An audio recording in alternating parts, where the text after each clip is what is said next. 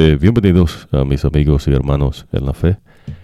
Eh, listos aquí con el siervo de Dios Padre a estudiar los escritos sagrados como Dios enseña. Eh, vamos a tener una oración. esto sin Dios pues no funciona. que el Señor te bendiga y te guarde, que el Señor te mire con agrado y te extienda su amor, a que el Señor te muestre su favor y te conceda la paz. Amado Padre que moras en las alturas de los cielos, santificado, glorificado sea tu nombre. Amado Cristo Jesús que intercedes por nosotros, eh, santificado, glorificado sea tu nombre. Amado Espíritu Santo que moras en nosotros y entre nosotros, santificado, glorificado sea tu nombre.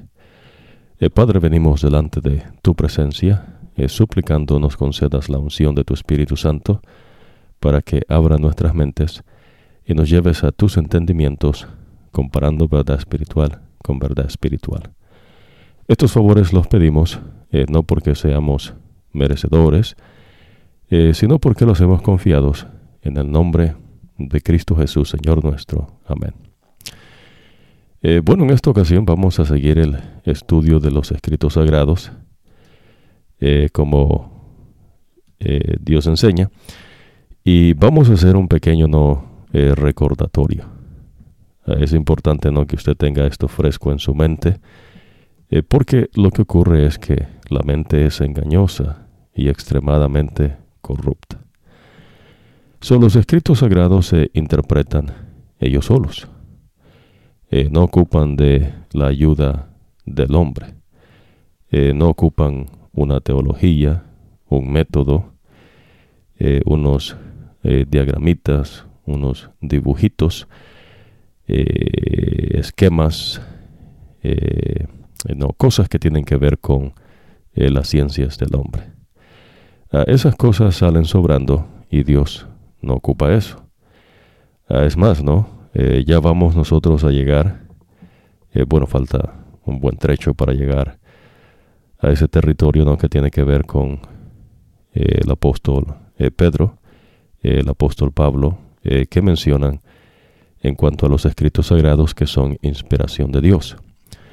Son los escritos sagrados no son cosas que se le ocurrió al hombre. Eh, no son enseñanzas de hombres, no son filosofías humanas, no son ciencias humanas, eh, no son teologías, no son religiones, eh, no son nada ves de la basura del mundo. Es claro, a sección ves de aquellas cosas que son científicas verdaderas, que Dios las ha permitido. Eh, por ejemplo, ves en el campo de la medicina eh, y en otras áreas no de eh, verdadera ciencia científica. Y lo que en verdad pues es científico, el método científico. es interesante ¿no? y necesario que usted tenga un discernimiento en cuanto a todo esto, pero eh, en verdad es eh, lo que eh, merita es que usted reconozca ves que Dios es ah, diferente. Eso decir que Dios no ocupa nada de las cosas del mundo. Claro, no confunda, ¿no? Es decir, la capacidad de hablar no es algo que la ciencia humana le dio al hombre. Me explico, ¿no? La capacidad de ver no es algo que la ciencia humana le dio al hombre. La capacidad de escuchar, no de eh, el olfato, el tacto, eh, eh, la mente, no son cosas ves que las ciencias humanas han dado. Esos son dotes que Dios dio al hombre. Ahora, nosotros hemos conversado ¿no? que Dios hace una distinción y en ese contexto Ah, por eso cuando Dios nos habla a nosotros, eh, Dios no levanta filósofos, eh, Dios no levanta eh, doctores ¿no? de medicina, Dios no levanta doctores de investigación, Dios no levanta artistas, Dios no levanta escritores, ¿no? que escriben tal vez ficción, escriben cosas no de literatura. Eh, Dios no usa nada de eso. Ahora, todas esas cosas tienen su lugar en el mundo. Por eso cuando nosotros venimos a los escritos sagrados, eh, venimos pues delante de la presencia de Dios. Y el que abre nuestro entendimiento, eh, nuestras mentes, perdón, es Dios, Espíritu Santo. Y es Dios Espíritu Santo el que eh, no solamente abre nuestras mentes, sino que nos lleva a sus entendimientos, comparando verdad espiritual con verdad espiritual. es imposible, ves, que el hombre pueda discernir los escritos sagrados ah, por él mismo. Ah, no se puede. Eh, por eso eh, los mensajes que Dios tiene al pueblo de Israel, eh, Dios los lleva por medio del profeta. Ahora, lo interesante que usted empieza a aprender es que la única manera que Dios se comunica con los seres humanos, con nosotros, es por medio de un profeta. Interesante, ¿no? So, hay razón por qué Dios se comunica por medio de un profeta. Y usted va a aprender eso ¿no? ya muy pronto uh, con Moisés. Ah, pero ya usted está aprendiendo otra cosa importante, ¿no? Que tiene que ver con los tiempos en los cuales no ocurren los eventos y el relato bíblico. Eh, Dios nos permite y nos revela eh, mucha verdad, pero hay muchas cosas que también Dios no revela. Pero Dios las ha, revelar, las ha de revelar eh, cuando estemos ves, en el cielo por mil años antes que Él venga por tercera vez. Ahora, todo esto que mencionamos está dentro de los escritos sagrados. Pues no hay nada que nosotros mencionemos, a excepción de aquellas cosas que tienen que ver con el mundo, a que Dios sí permite ves, que hablemos al respecto y que podamos ves, discernir verdad de mentira. Eh, ya que hay muchas mentiras en el mundo, que se presentan ves como cosas de verdad, ah, pero no lo son. En verdad, eh, hay muchas cosas de especulaciones. Eh, ahora en día la gente cree que lo científico puede explicar cosas de existencia, y, pues no. No, las cosas verdaderamente científicas pues, solamente pueden determinar cómo un fenómeno afecta a otro fenómeno. Y no se sabe, ves, con veracidad o absoluto. Eh, son cosas limitadas, nunca se sabe. Ahora, cuando venimos a los escritos sagrados, eh, Dios no, nos está hablando ¿no? como, eh, como científicos, no invente, no, amén. Dios no nos está hablando como filósofos. Y entonces usted encuentra en el mundo no mucha gente eh, de varios pueblos que tiene gente ¿no? que supuestamente eh, sobresalen, ¿no? que aparentemente no tienen eh, una capacidad que dicen ¿no? que están viviendo a, suena un poco no ridículo, pero es lo que se dice, ¿no? Amén. Que están viviendo, ves, tiempos, mucho tiempo adelante, ¿no? Del que están viviendo ahorita. Ah, eso en verdad pues es un engaño. Nadie vive, ves, sino cuando Dios nos pone en el tiempo que hemos de nacer. Eh, las cosas que usted empieza a aprender ¿no? con nuestro Dios es que Dios traza todas las cosas. Ah, por eso es que Dios, ves, eh, no permite que nadie pues eh, tenga que ver con las cosas del futuro. Ya usted aprendió, ves, que Dios Padre es el que determina los tiempos y las sazones y eso le corresponde a Dios Padre. Ahora, sin embargo, ves, hay seres celestiales caídos eh, junto con Lucifer eh, que se encargan ves, de engañar eh, a los seres humanos caídos.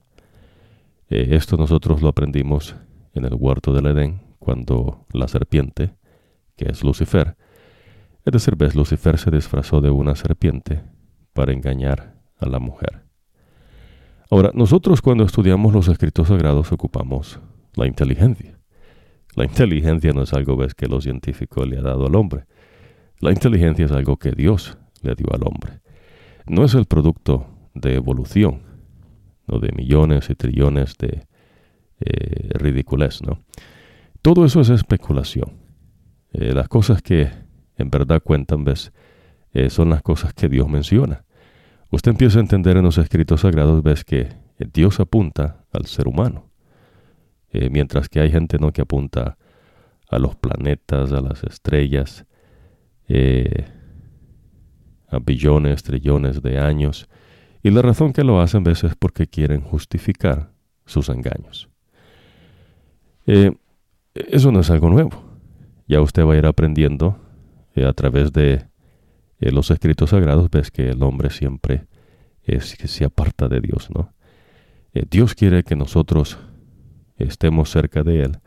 Es más, es el deseo de Dios. Ya usted va a aprender con el pueblo de Israel eh, que Dios hace eh, su carpa, ¿no? En el centro del campamento ah, de los israelitas. porque Dios desea, ves, habitar ah, con nosotros.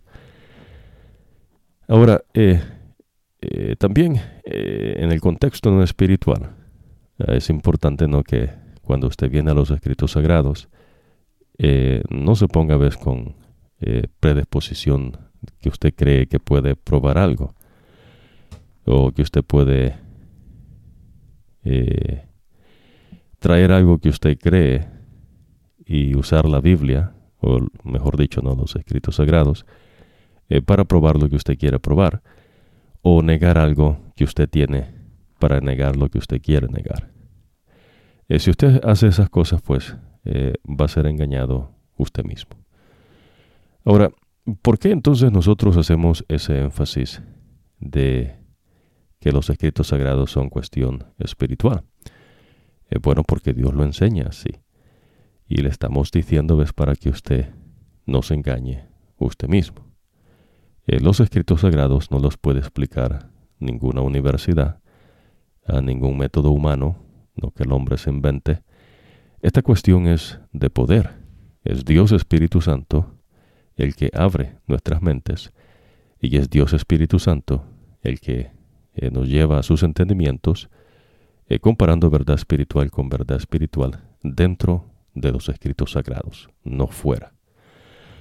Cuando Jesús explicó a sus discípulos lo que los profetas decían de él, eh, Jesús no usa vez una historia humana eh, que pueblos ya tenían, no alguna compilación de eventos del cuento que ellos querían contar, porque pues ha de entender que el que gana cuenta el cuento que quiere.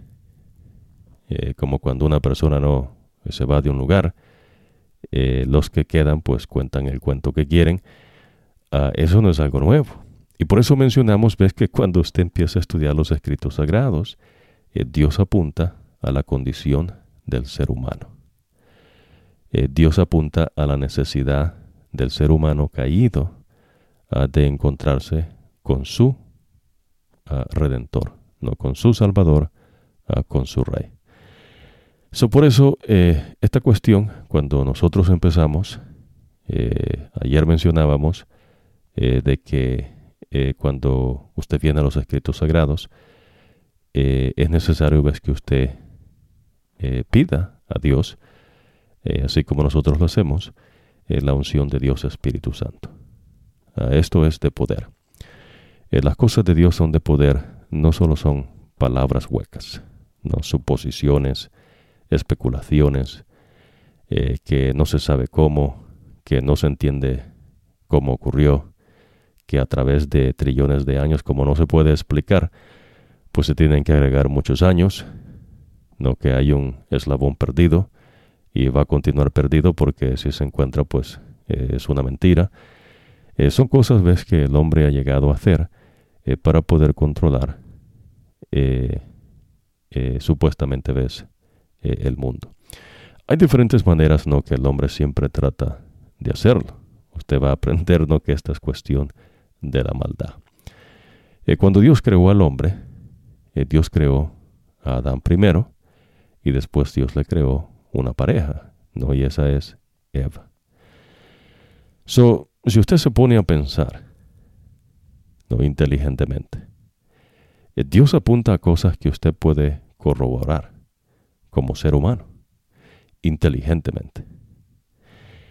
Eh, nosotros conversábamos ayer no en cuanto a ello, pero eh, la importancia entonces es de que usted eh, se mantenga dentro del marco que Dios nos enseña. Porque usted va a aprender que hay cosas que Dios no revela. Y en esas cosas que Dios no revela, nosotros no tenemos el permiso ¿ves? para especular o eh, supuestamente no indagar con un método humano, eh, porque pues no va a encontrar nada. Esas cosas, ves, eh, Dios no permite que nosotros las sepamos. Solamente las cosas que Dios sabe que nosotros necesitamos son las que Él nos enseña por medio de los profetas. Es claro, cuando usted estudia los escritos sagrados, como lo estamos haciendo ¿no? con el profeta Moisés, Moisés habla de eventos que ocurrieron en el pasado. Pero las cosas de Dios no es como la historia humana. Y me explico. en la historia humana, eh, usted encuentra ves, muchas irregularidades, eh, muchas eh, discordia, y en verdad, pues, no se sabe en cuanto al principio no de la creación. Es más, nos, lo que se menciona son puras especulaciones. alguna ficción no a veces que pasan, ¿no? Alguna película y algunos dibujitos y diagramas, ¿no? Que se ven como ah, muy sofisticados, pero que en verdad cuando usted cuestiona, ¿no?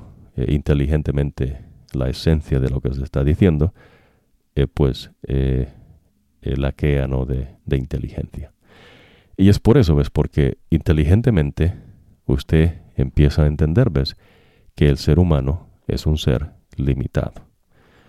no somos seres ves que podemos trascender, eh, que podemos eh, llegar al más allá y al infinito. Eh, la gente se muere, ¿no? Y entonces lo que Dios apunta es a esa condición del ser humano, la razón por qué el mundo está como está. A veces no, tal vez usted se pregunte, ¿no? ¿Por qué las cosas operan en el mundo de, cierta manera? no es coincidencia, ¿no? Que Dios hable de ello Dios le enseña a usted por qué es que el mundo está como está. No es de Dios, es cosa del hombre. El hombre, por su afán de controlar el mundo, eh, no escatima, eh, no le importa otros seres humanos, y entonces existe esa no eh, carrera, no esa supuesta no meta de estar siempre no por encima de otros, eh, para poder controlar. ¿Y qué es lo que ocurre? Bueno, la gente se muere. Ahora, lo interesante no que usted empiece a entender eh, claramente lo que Dios enseña a través de un profeta, no que la mente es engañosa y extremadamente corrupta. So, cuando Dios habla de un evento, no le está eh, dando la perspectiva de un hombre, lo que el hombre vio. Porque acuérdese, ¿no? humanamente hablando, eh, la gente ve lo que no ocurrió y escuchó lo que no se dijo. Es decir, ves, a veces la gente ve lo que quiere ver y escucha lo que quiere oír. So, y esas son cosas, ves, que también Dios habla en los escritos sagrados. Ahora, so, cuando usted viene a los escritos sagrados, estos no son escritos eh, de personas no de lo que ahora se conoce como Europa eh, o del África, esto es del Medio Oriente. Ahora, el mundo se pobló por medio de los tres hijos de Noé. So, eh, la gente que ahora se conoce, ves, como la gente no de Europa, a esos eh, tienen que ver, ves, con un hijo de Noé, y usted aprende eso, ves, en los escritos sagrados. Ahora, Abraham no viene de Europa, ni tampoco, ves, de lo que ahora se conoce como, como África, pero sí está más cerca de África que de eh, lo que es eh, Europa, ¿no? So, cuando usted empieza a estudiar los escritos sagrados, Dios le empieza inteligentemente a hablar de dónde vienen los pueblos, esta gente, de qué pueblo, de qué hijo, de qué papá. Así es como Dios lo identifica. Y eso es inteligente, ¿sabe? Eh, no le empieza a hablar, ves que trillones y billones de años, eso es puro eh, ridiculez, ¿no? Eh, nadie vive tanto tiempo. Y si usted es inteligente al pensar y al meditar en ello, y si no se deja engañar, pues usted entonces encaja inteligentemente y decir, ya, mí la gente no vive tanto tiempo. La única gente que vivió eh, muchos años que Dios nos dice es la gente que vivió eh, en la generación de Noé después que Adán salió, o bueno, que Dios lo sacó del huerto del Edén. So, esa gente vivió 970 años. Eh, Matusalén, que es el que vivió casi mil años. Eh, Noé, eh, Abraham, eh, Noé mismo vive en 950. So, toda esa gente vivió ese tiempo, ¿ves? Porque Dios así lo había trazado. So, nadie vive más de lo que Dios determina. y, y eso es otra cosa interesante, ¿ves? So, usted se empieza a dar cuenta que todo está bajo el dominio de nuestro Dios. No hay nada que se le escape a nuestro Dios. Es más, usted va a aprender, ves que Dios sabe eh, cuántos cabellos usted tiene en la cabeza, eh, si es que usted tiene cabello en la cabeza todavía, ¿no? Eh, el punto es que cuando lo tenía, pues Dios sabía, ¿no? Ah. Ah, el verdadero Dios.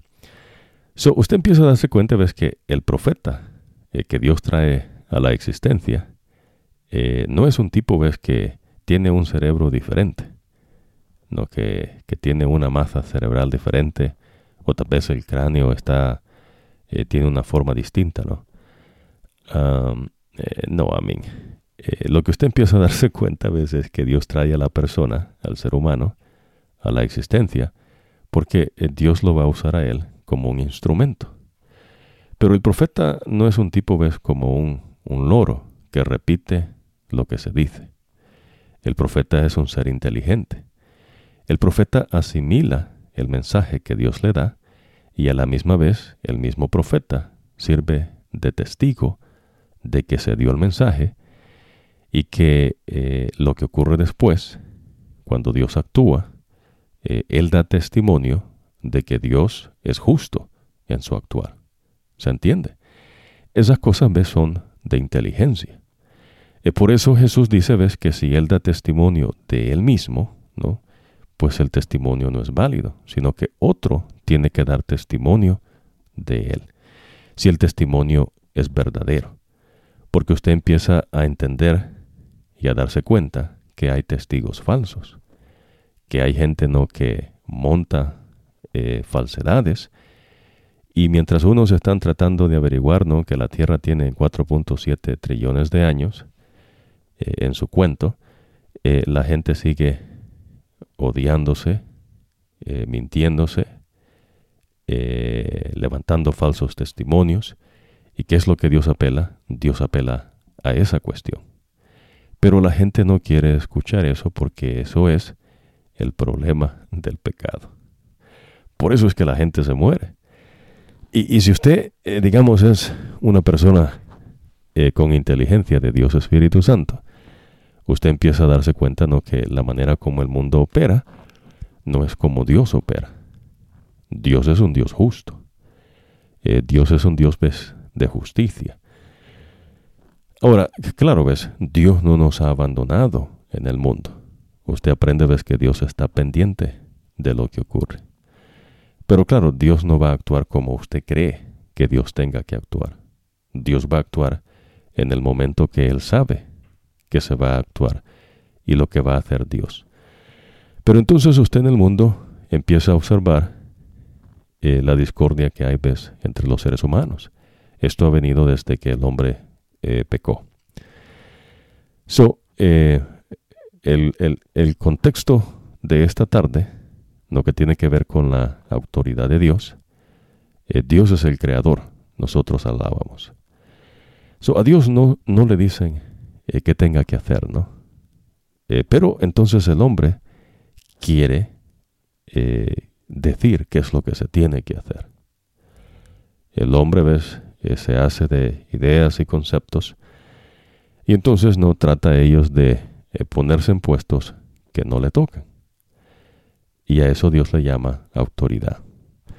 Eh, póngase a pensar por un momento, ¿no? Que eh, viniese una organización humana y tomase los escritos sagrados y les ponga nombres y los divida en Antiguo Testamento, Nuevo Testamento, y entonces diga a esa organización humana, nosotros les hemos dado la Biblia y nosotros la interpretamos.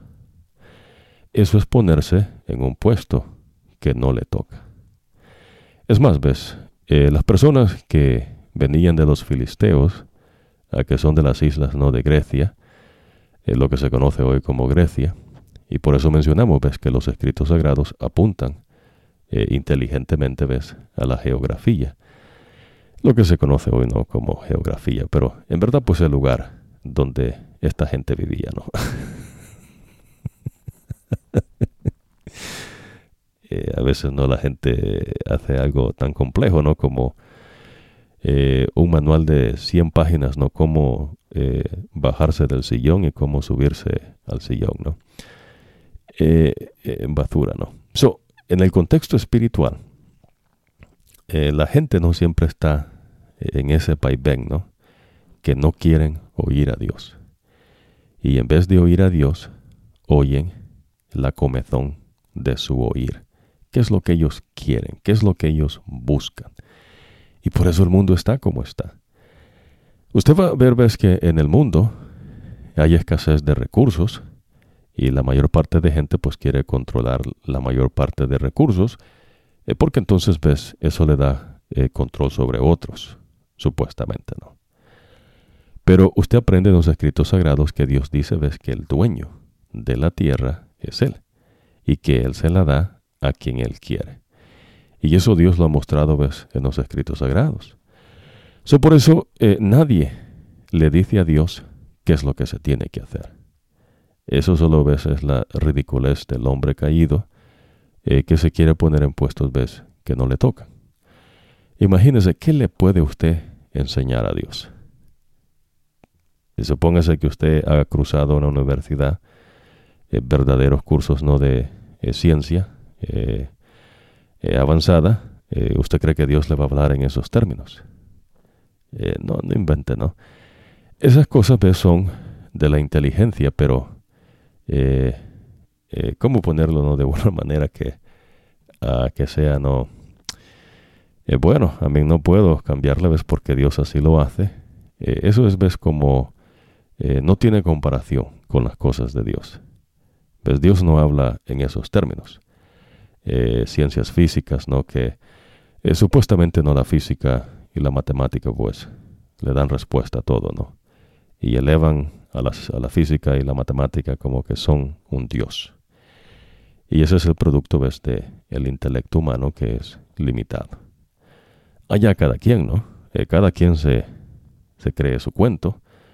Eh, si usted no quiere eh, ser engañado, pero si usted inteligentemente busca, usted se da cuenta, ves que es imposible. Ves, la lógica tiene, tiene límites. desde un punto de vista, ah, perdón, desde un punto de vista no inteligente. Ahora, supóngase que entonces estas personas eh, que dicen ¿no? que le han dado la Biblia, eh, dicen cómo se interpreta. ¿no? Eh, Dios no enseña eso. El que interpreta los escritos sagrados es el que la reveló, y ese es Dios Espíritu Santo. el apóstol Pablo, Pedro, nos hablan al respecto. Es más, ves, me gustaría hacerle un recordatorio, ¿no? Que todos los discípulos y todos los profetas son de la descendencia de Abraham, el pueblo que Dios instituye en esta tierra. Y que Jesucristo mismo nació de una mujer hebrea.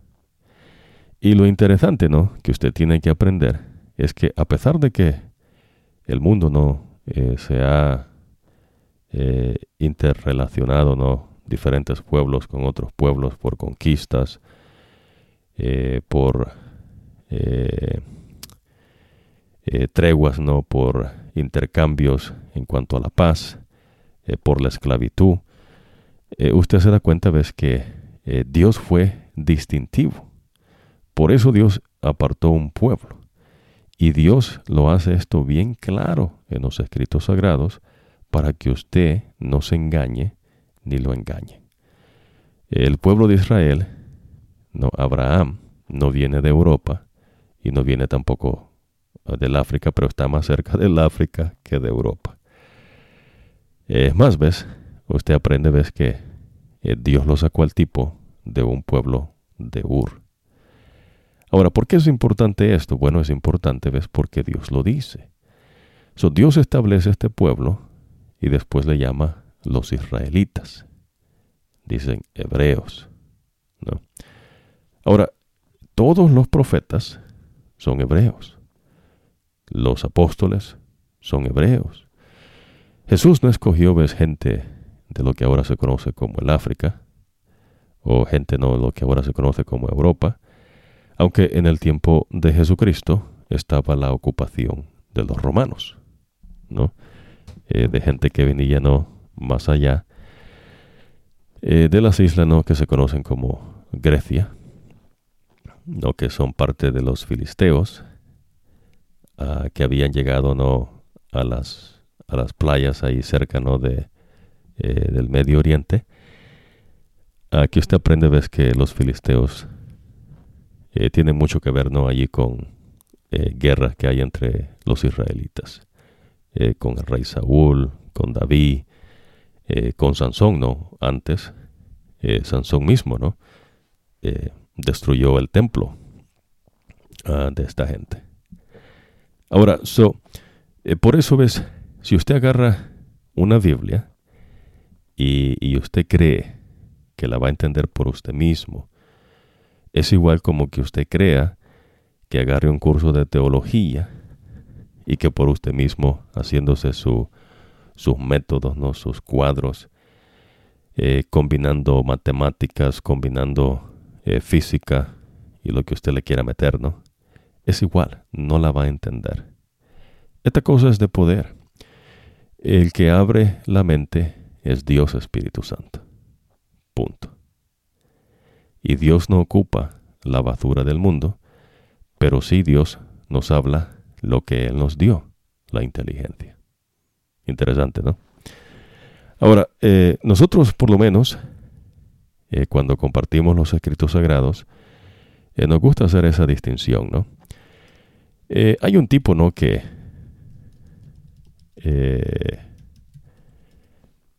en un tiempo, ¿no?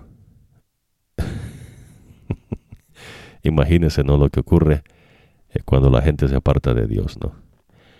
Hay cosas que en los escritos sagrados Dios habla bien claro, ah, y entonces la gente se aparta y empieza a decir cosas que Dios no dice. ¿Es eso algo nuevo? Ah, no. Ahora, lo que yo me refiero y me gustaría que usted aprendiese, ¿no? Es que la gente, lo que ahora se conoce como Europa, a esta gente no le fue dado los escritos sagrados. Eh, los escritos sagrados fueron dados a los profetas del pueblo de Dios. Y ahora el pueblo de Dios pues ya no es lo que era antes, eh, pero estamos hablando, ¿ves? Lo que Jesús dice, porque usted va a aprender, ¿ves? Que Jesús rechazó al pueblo de Israel. En el contexto, ¿ves? De las tradiciones que ellos seguían, de la religión que ellos habían formado, que no tenía nada que ver con lo que Dios les había dicho. Es más, ves, por eso ellos mataron a Jesús. Que usted aprende, ves, que los mismos fariseos llevaron a Jesús delante del pretorio romano eh, para que Jesús fuera hallado culpable y en hallarlo culpable para que fuera penalizado con la muerte. Eh, en verdad que esa gente son bien religiosas, ¿no? Ese es el extenso, ves, de la religión. Esas son gente religiosa. Ahora, Dios no habla de religiones. Eh, Dios le enseña a ustedes que el Dios que hay solo es uno. No hay muchos dioses. Pero lo que ocurre, ves, es que el hombre no quiere obedecer a Dios. Y en no obedecer a Dios se hacen de sus cuentos, de sus fantasías, eh, de sus, suposiciones. Eh, y entonces después quieren poner la basura de ellos en alto y la hermosa pureza de las enseñanzas de nuestro Dios por bajo. ¿Se entiende, no? Eso sigue ocurriendo ahora en día, y va a ocurrir hasta que Jesús venga por segunda vez. ¿Y por qué es que la gente hace eso? Bueno, porque la gente, por cuestión del pecado, cada quien se apartó por su camino. No quieren obedecer a Dios. Eso es un misterio. ¿Ves? A eso Dios le llama pecado. Si usted pudiera explicar eso, usted sería Dios. Pero lo que Dios nos enseña, para que nosotros podamos llegar a un entendimiento, es que la mente del ser humano caída, he caído, es engañosa. Eso cuando usted se engaña, las obras corruptas proceden. Se entiende, ¿no? Ahora, eh, so, eh, en la historia humana, usted va a encontrar ¿no? de gente eh, que ha escribido no harto, ¿no? cosas que quién tiene tiempo no para tanta basura. y lo digo es porque pues lo es. por lo menos no algunas cuantas que hemos leído no tienen ves ninguna conexión. No hay una ah, secuencia. la secuencia es importante inteligentemente ves, si usted no ve una secuencia en algo, eh, si usted ve una desconexión, eh, hay algo allí. ¿Usted me, entiende? A eso Dios apela, ¿ves? A la inteligencia. Ahora, cuando usted viene a los escritos sagrados, usted encuentra secuencia. Eso es inteligencia. No hay, ¿ves? En los escritos sagrados eh, una ah, cosa donde digan, no, no sabemos aquí, pero después llegó acá. No, ves, Jesús le enseña que los escritos sagrados tienen que ver en cuanto a Él. Y entonces Jesús le dice a los discípulos y les explica, les abrió, no el tercer piso, su mente, y les explicó desde Moisés a través de todos los profetas lo que se decía de él. Eso es una secuencia. Eso es inteligencia. Usted puede armar un cuadro excelente. Eso no existe, ves, en ninguna otra cosa. Ahora, eh, en la iglesia, ves, lo que ahora dicen que es iglesia, ¿no? unos hombres eh, se reúnen y entonces quieren enseñarle lo que ellos quieren, ¿no? Eh, por eso, ves, la gente, pues, no le gusta la religión. Porque la religión viene a ser como una cuestión de política, ¿no? los que supuestamente quieren eh, dominar sobre otros, ¿no? Entonces hay iglesias, ves que eh, se empiezan a no ser iglesias, sino como un centro, ¿no? De, eh, como un centro, ¿no? De, de, ah, de, poder, ¿no? la gente empieza a crear puestos y cosas de ellos. Ahora, usted va a aprender, ves que el apóstol Pablo, los discípulos de Jesucristo, guiados por Dios Espíritu Santo, eh, hablan ves en cuanto al avance eh, de la predicación del Evangelio y de las enseñanzas de nuestro amado Señor Jesucristo. En verdad eso es lo que Jesús enseña que se haga. La predicación del Evangelio y las enseñanzas de nuestro amado Señor Jesucristo. Las enseñanzas de nuestro Dios, por supuesto, ¿no? Pero es lo menos que la gente hace. La gente entonces empieza a apartar de lo que Dios dice y empiezan a montar su propio eh, eh, su propia enseñanza, ¿no? Eh, su propia manera de, de, hacer las cosas. Y quieren montarlo, ves, bajo la autoridad de aquellos que se entiende, ves, que son autoridad. Es decir, ves, digamos, cuando Dios levanta un profeta, en ninguna otra persona, ves, puede decir o hablar por ese profeta, porque no es el profeta, es Dios. So, Dios solamente habla con ese profeta. Y ese profeta da el mensaje. Eso es autoridad. Pero como la gente no puede hacer eso, lo que hace entonces es, ok, ¿qué escribió el profeta? ¿Qué dijo el profeta? Y a lo que el profeta dice, le agregan la basura de ellos para poder entrar y ponerse en puestos que Dios no los ha llamado. ¿Se entiende, no?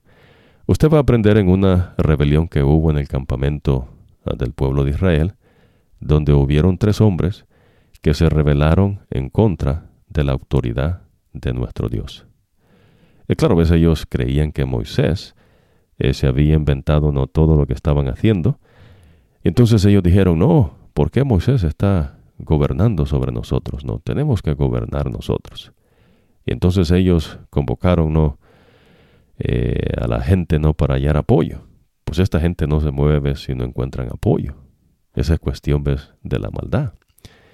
Es más, usted va a ir aprendiendo ¿no? estas cuestiones. So, mientras, entonces hay gente ¿no? que encuentran los huesos de algo y entonces empiezan a especular. ¿no? Y pues es eso, ¿no? es todo es una pura especulación. No se sabe, ni van a saber. Lo que sí se sabe son las cosas ves que Dios los muestra. Interesante, ¿no? Pero la gente no quiere escucharlas. Pues la gente detesta las cosas de Dios. Dios las dice, pero ellos no quieren. Y entonces por eso usted aprende, ves que Josué, el pueblo de Israel se corrompió tanto que el tipo dijo, ¿no? Bueno, yo y mi casa serviremos a Jehová. Porque lo que ocurre es, ves, que después que la gente eh, le dice a Dios sí, sí, sí, sí, eh, la verdad es, le están diciendo que no. Y entonces la gente se aparta de lo que Dios le dice y pues ponen a Dios a un lado. ¿Y qué es lo que Dios hace? Bueno, eh, Dios les paga de acuerdo a sus obras. Y después el que es malo supuestamente es Dios, no la gente que despreció a Dios que eh, despreció la autoridad de nuestro Dios. Eh, por lo menos no en las cuestiones de eh, espirituales, Jesús enseña, ¿ves? Dios Padre ha dado toda autoridad a Jesucristo. Toda autoridad a Jesucristo. Jesús no tiene un concilio donde esa autoridad es diseminada, ¿no? o algún grupo de seres celestiales que están allí no gestiando y otro grupo de seres celestiales y de entre los seres humanos no para que haya una eh, equidad no para que haya eh, una diversidad de ah, eso es basura no mire estas cosas eh, son así. Aquel que dice qué se hace cómo se va a hacer y quién lo va a hacer es Dios como le quede el ojo, ¿no?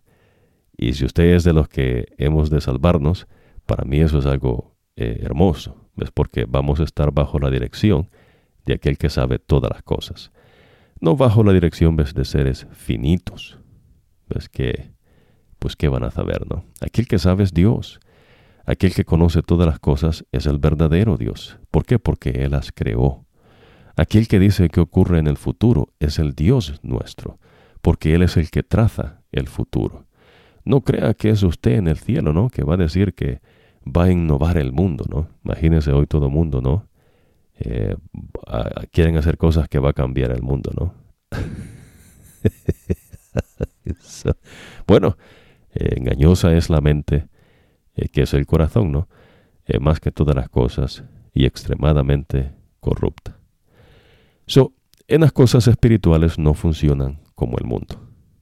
Punto. Ah, el mundo es lo que usted ve que el hombre hace en esta tierra. ¿Se entiende, no? Bien fácil, ¿no? Usted vive donde usted viva y usted ve cómo operan las cosas. Eh, ese es el mundo. Y Jesús dice, ves, que el príncipe de este mundo es Satanás. Eh, claro, ves, hay gente pues que dicen, no, que, que no sé qué, que no sé cuánto.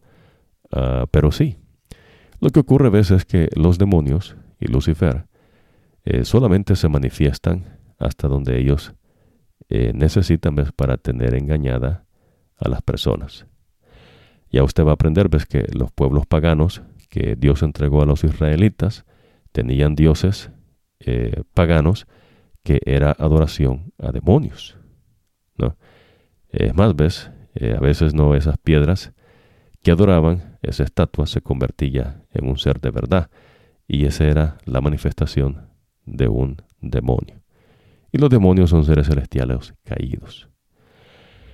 Ahora, los seres celestiales caídos junto con el diablo fueron lanzados a esta tierra. Eh, no pueden viajar a través de el espacio, ¿no? De los cosmos. Dios los ha restringido a este planeta no tienen libertad para ir a donde quieran ir, ¿no? A otros mundos, eh, no tienen esa libertad. Dios lo restringió en este planeta. Eh, para que usted vaya dándose cuenta, ¿no? Ahora, so, volviendo ah, al punto central, ¿no? O no el punto, sino el enfoque central de esta tarde. Ah, es el hecho, ¿ves? De que la autoridad no es eh, dada, ¿ves? A una institución, eh, no es dada a ciertos humanos. Aquí, en las cosas espirituales, el que es autoridad es el Señor. ¿Se entiende, no? So, por eso cuando usted viene a los escritos sagrados y usted eh, quiere encajar el mundo con las cosas de Dios, eh, no lo va a entender. Pero cuando usted ve a Dios como eh, interpone en las cosas del mundo, lo va a entender. Porque el dueño ves de todo ser que tiene vida es el Señor. Y entonces por eso nosotros ayer y en ocasiones anteriores hemos He dedicado tiempo para que usted aprenda que la existencia tiene que ver con la vida. El existir es tener vida. Ningún ser tiene vida de sí mismo.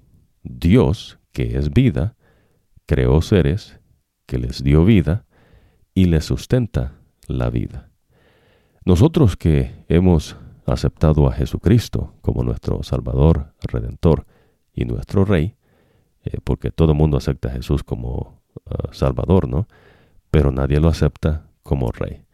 Cuando Jesús se siente en su trono y empieza a decirnos lo que tenemos que hacer, pues a nadie le gusta, ¿no? Pero le gusta la idea que nos ha salvado. Y entonces dicen, bueno, déjanos vivir la vida como nosotros queremos.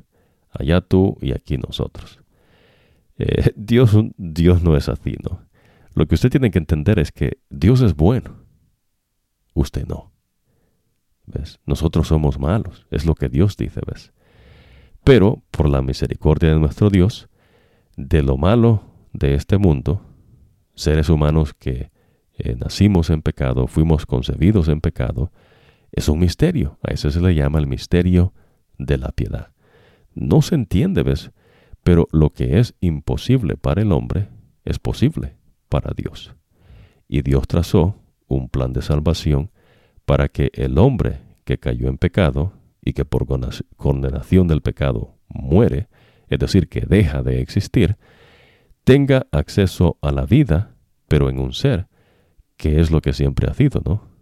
En Cristo Jesús. La vida es, es Dios. Jesús decía, ¿ves? Yo soy la vida. Yo soy la vida y la resurrección. hay muchos engaños en el mundo. Ah, y entonces por eso ves la importancia cuando usted eh, viene a los escritos sagrados. So, eh, hay gente ¿no? que ha escrito infinidad ¿no? de, de, cosas incoherentes. Y por eso nosotros empezamos, ves, eh, haciéndole a usted claro y evidente de que Dios solamente habla por un profeta. pero usted aprende, ves, que hay ese constante afán del hombre de querer montarse en puestos que Dios no los ha llamado. Hay gente ves que cree que las cosas de Jesús eh, como que ellos son los que pueden decidir. No imagínese, ¿no?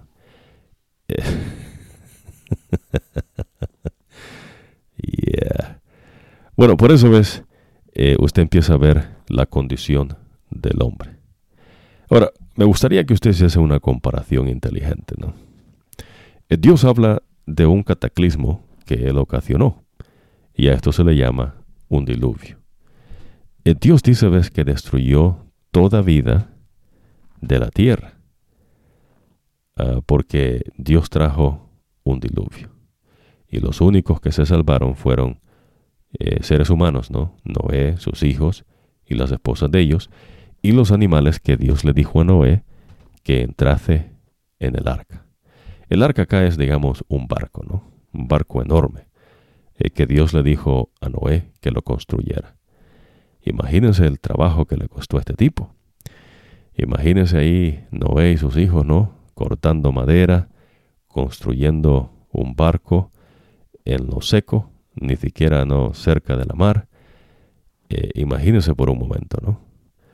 eh, cada vez que esta gente empezó a construir el arca, eh, lo que estaba Dios anunciando es que venía un diluvio, eh, pero la gente pues no se percataba.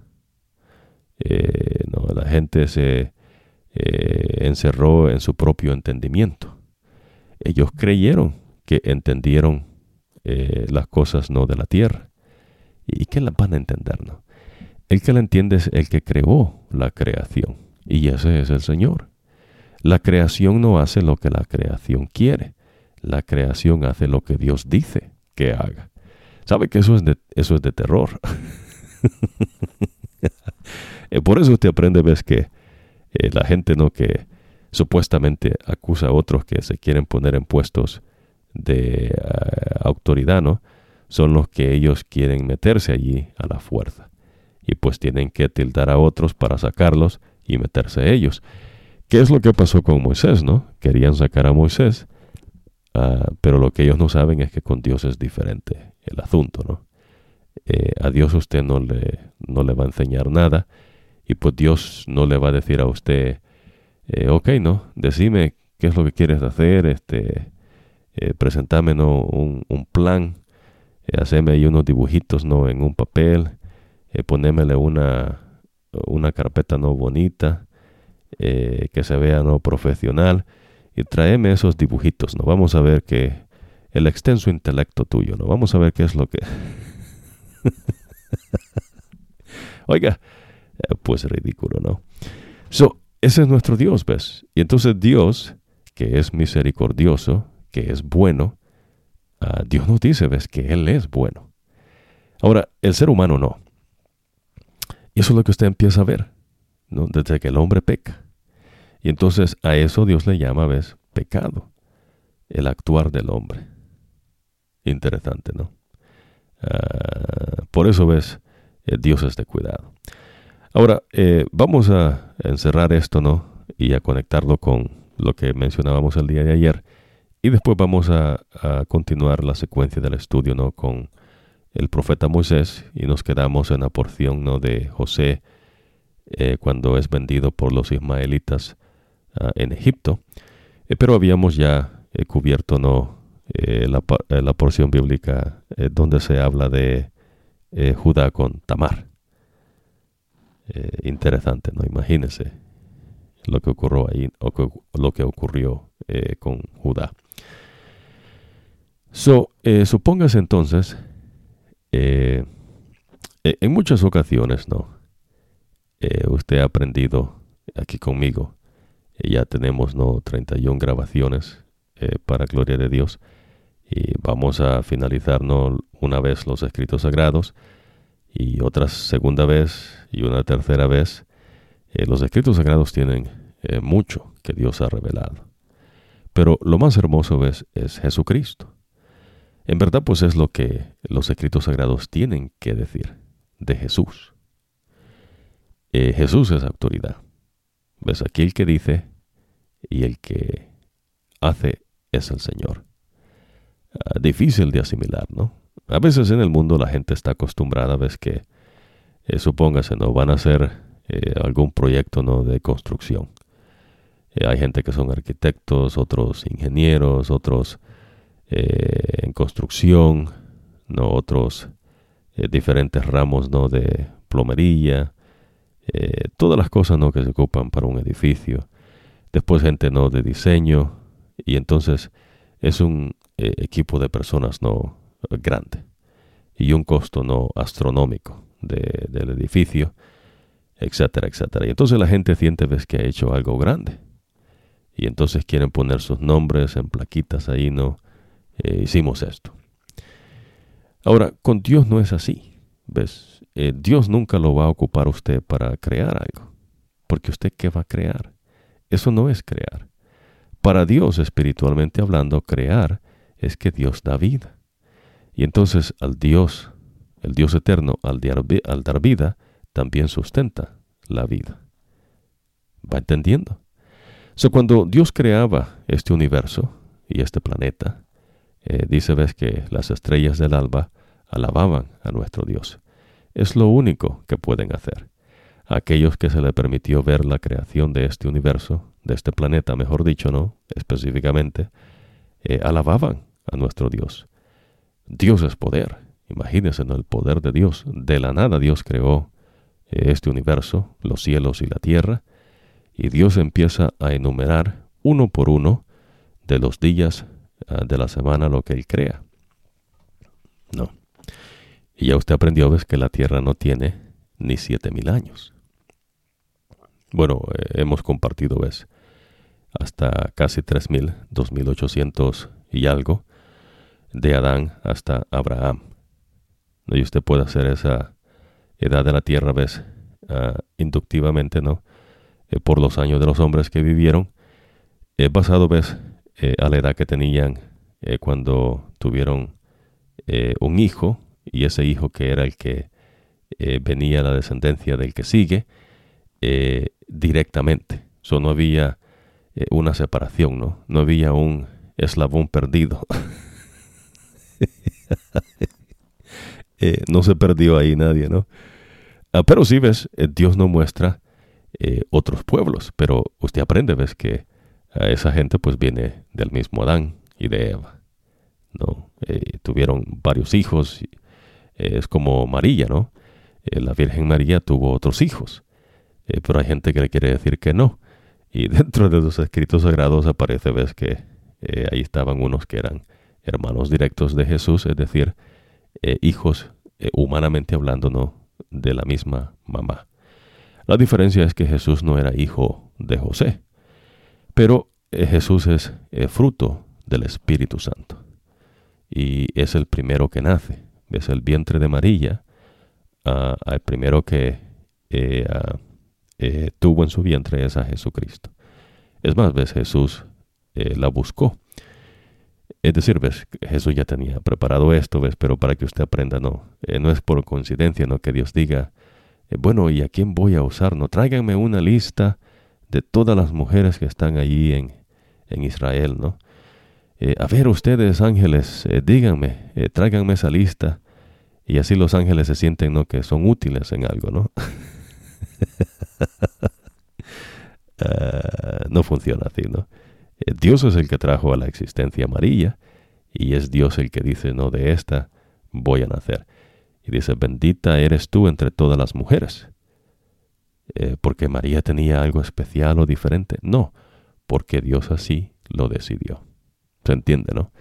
Eh, para que usted vaya entendiendo, ¿ves? Dios eh, no es alguien que no sepa el futuro. Dios sabe el futuro porque Él crea el futuro. Él es el Señor. El que no sabe es usted. Ve los designios de Dios eh, por eso dice que Dios está vez envuelto en una densa oscuridad. Eh, nadie puede penetrar en las cosas de Dios. Y Dios Padre es el que determina los tiempos y las razones, y Dios Padre es el que dice quién es quién, ¿no? Eh, digamos, no, el puesto de servicio que tienen los seres inteligentes que Él crea, o que es la creación que se va a hacer, y el que crea pues es Jesucristo, y Dios Espíritu Santo también que tiene que ver en la creación. Ahora, eh, so entonces, eh, Jesús es autoridad, Jesús dice todo eso, y usted es lo que estamos tratando, ¿no? Y digo tratando, ¿no? Porque ahorita se le va a hacer bastante difícil, pero poco a poco usted va a ir aprendiendo, ves que este es el Dios verdadero. Para Dios no hay nada imposible. Eh, Dios es el que conoce, ves, toda su creación. Ni toda la creación puede contener a nuestro Dios. Aquí el que es poder es el Señor. Aquí el que hace es el Señor. Pero por cuestión del pecado, el hombre quiso ser un Dios. Te prende ves que Lucifer engañó a Eva y le dijo, serás como un Dios. Si comes de ese fruto, serás como un Dios. Ahora, ha de entender, ves que el fruto en verdad era un fruto. Eso no invente, no hay gente que se pone a hablar eh, tanto disparate, ¿no? Porque pues no les queda tiempo para pedir la dirección de Dios y lo que hacen es solo leer eh, tres líneas y con la media neurona ellos creen que ellos pueden descifrar qué es lo que se dijo, ¿no? Eh, en verdad que son gente muy especial, ¿no? Dios no apela a eso, ¿ves? Dios apela a la inteligencia. Pero lo que Dios está diciendo es que usted tiene que buscar de Dios. Y es lo que hacemos nosotros, ¿no? Buscar de Dios. Y el que nos va a enseñar, el que nos va a adiestrar, el que nos va a dar de su sabiduría, es el Señor, directamente. Ahora, eh, vamos a empezarnos con José una vez más aquí, eh, pero en cuestiones no espirituales es así. Eh, Dios no ocupa nada del mundo, las cosas del mundo van a perecer, pero Dios sí se entromete en las cosas del mundo. Y Dios tumba, pues Dios quita y Dios pone. porque el mundo, ves, no es juzgado por los seres humanos. el juez de todo el mundo es el Señor y es lo que dice eh, lo que es revelaciones. Eh, vamos a ir ahí para que usted aprenda porque esto es eh, también no sumamente importante. lo que es no revelaciones. Ah, el mensaje de los ángeles de nuestro Dios eh, bueno, mensaje no que Dios tiene. Eh, eso dice el mensaje no de, este ángel. Eh, vi también otro ángel que volaba por lo, más alto del cielo. tenía un evangelio eterno que anunciara a los habitantes de la tierra, a todas las razas, naciones, lenguas y pueblos, decía con voz poderosa eh, temer a Dios y darle gloria, porque ha sonado la hora del juicio. Adorar al Creador del cielo y de la tierra, del mar y de los manantiales de agua. Interesante, ¿no? Ahora vamos a ir a esta otra eh, eh, traducción. Esta es un poco eh, diferente, ¿no? Pero el mismo mensaje, ¿no? Y por eso me gusta que usted aprenda ¿no? a verlo en diferentes traducciones. Algunas son más fidedignas a la traducción ¿no? del idioma original. pero dice acá, ¿no? Vi también a otro ángel que volaba por lo más alto del cielo. Tenía un evangelio eterno que anunciar a los habitantes de la tierra, a todas las razas, naciones y lenguas y pueblos, eh, decía con voz ah, poderosa. Eh, déjame ver. Esa no es la que... Eh, perdón, perdón. no lo cambié. Vamos a ir... Aquí está. Aquí está, ok. So, so dice acá, ¿no? luego vi a otro ángel que volaba en lo más alto del cielo.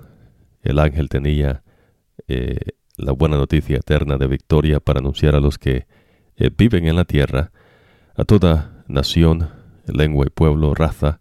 El ángel dijo con voz fuerte, eh, potente, eh, teman a Dios y denle gloria, porque ha llegado el momento en que Él va a juzgarlos a todos. adoren al que hizo el cielo, la tierra, el mar y los manantiales. ¿No? Eso hay gente ¿no? que ha dicho que este es el juicio de Dios, ¿no? Eh, pues si Dios no ha hecho nada acá, ¿no? El que pecó es el hombre. So, este es el juicio suyo. ¿No? Aquí Dios va eh, prácticamente, ¿no? Eh, usted va a hacer esa decisión. ¿no? Y de eso se trata acá con nosotros.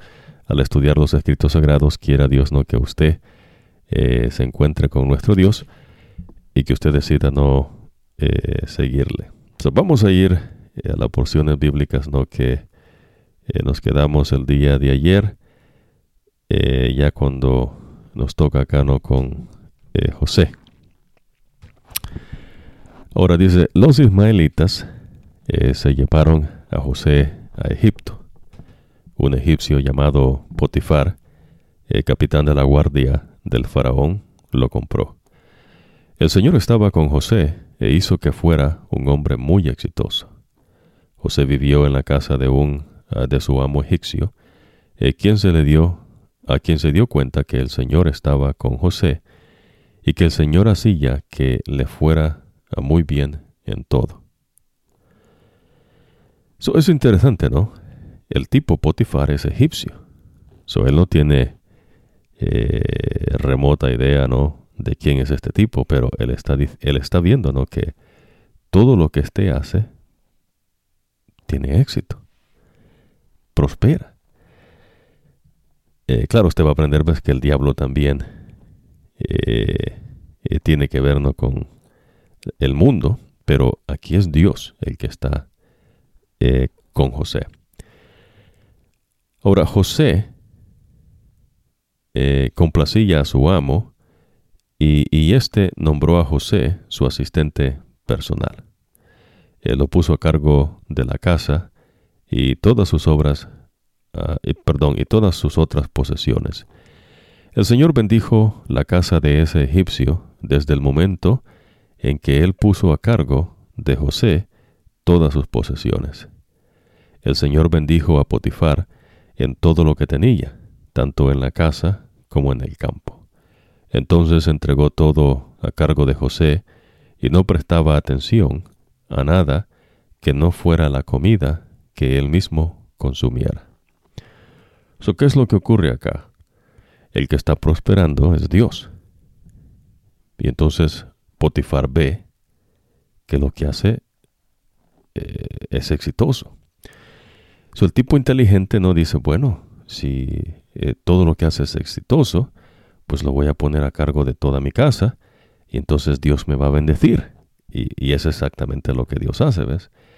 Porque Dios es claro, ¿ves? La razón por qué Él está siendo bendecido, es decir, Potifar, no es por Potifar, sino por José. Ahora, José era un hombre eh, muy apuesto y de buena figura. Ahora, nótese que el que está escribiendo aquí, escribiendo esto, es Moisés.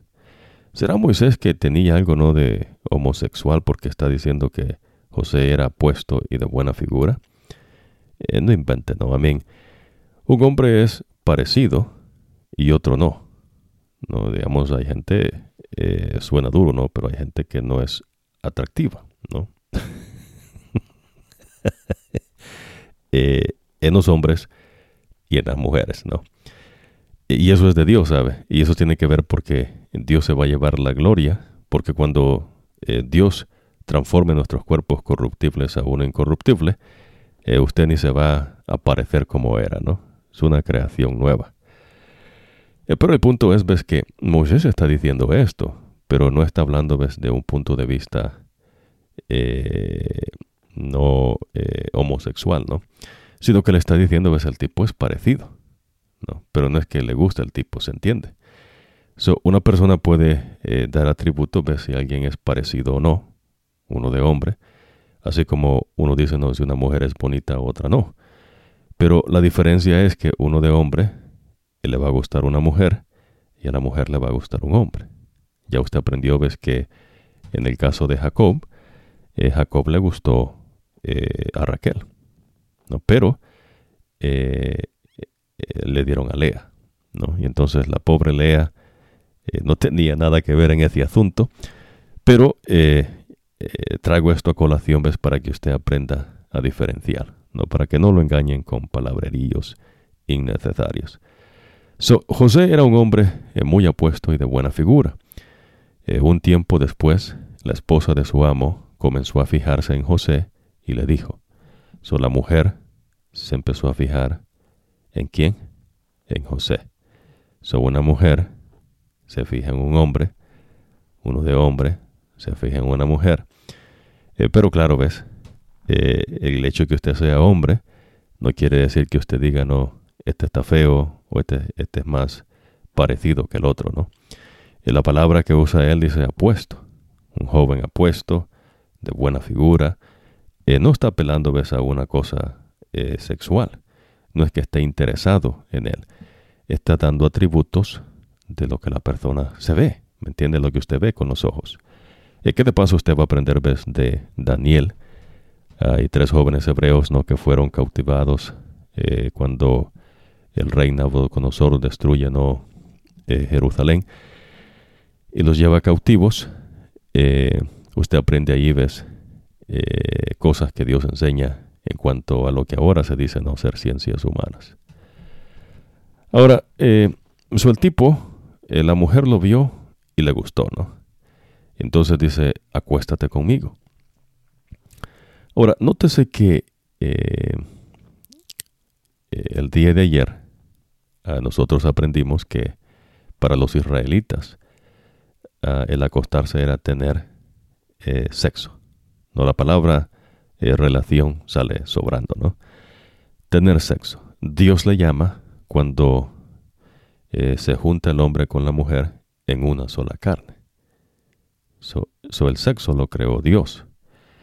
Dios le llama a veces tener, juntarse en una sola carne. Los israelitas entienden y dicen, eso es tener sexo.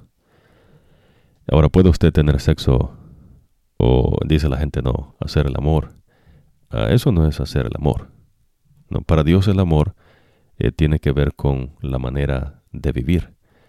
Eh, para Dios el amor tiene que ver, ves, eh, ponerlo a Él, amarlo a Él por encima de todos, de toda cosa, con todas sus fuerzas, con todo su corazón, con toda con todo lo que usted es, ¿no? Y a su prójimo como a usted mismo. So, el amor no tiene que ver con el sexo. Usted puede tener sexo, eh, ya sea que le guste una mujer o no le guste. En el caso de eh, Jacob, usted aprendió, ves que el tipo tuvo sexo con Lea y no se dio cuenta hasta el siguiente día, ¿no? Cuando la vio y dijo, ¿y tú quién eres, no? Ah, bueno, cosas no que Dios enseña, el lenguaje que Dios enseña, ¿no? entonces resulta ves que ahora en Egipto le dicen acostarse conmigo, no, acuéstate conmigo. No le está diciendo no que se acueste para que le cuente una historia, eh, para que no le haga un masaje. Lo que le está diciendo es que, que tenga sexo. Pero la manera ellos de referirse es, dice, acuéstate conmigo. Pero José se rehusó y le dijo a la esposa de su amo, eh, Mire conmigo, mi señor, no tiene nada de qué preocuparse en la caza. Me dio todas sus posesiones para que yo las cuidara. No hay nadie en esta casa que se iguale a mí. Lo único que él me ha negado es a usted, porque es su esposa. ¿Cómo puedo yo hacerle a él algo tan malo y cometer un pecado ante Dios. A pesar de que ella hablaba con él día tras día, no lo convenció de que se acostara con ella. Un día, cuando José regresó de trabajar a la casa, no había ningún otro esclavo adentro. Entonces ella lo agarró de su ropa y le dijo, acuéstate conmigo. Pero él eh, dejó su ropa en sus manos de ella y salió huyendo. Cuando ella vio, eh, cuando ella vio que él había dejado la ropa en sus manos y salió huyendo, eh, llamó a los siervos de su casa y les dijo, eh, miren, mi esposo trajo a este hebreo para que nos insultara. Él vino a donde yo estaba para tratar de tener sexo conmigo. Pero yo grité muy fuerte.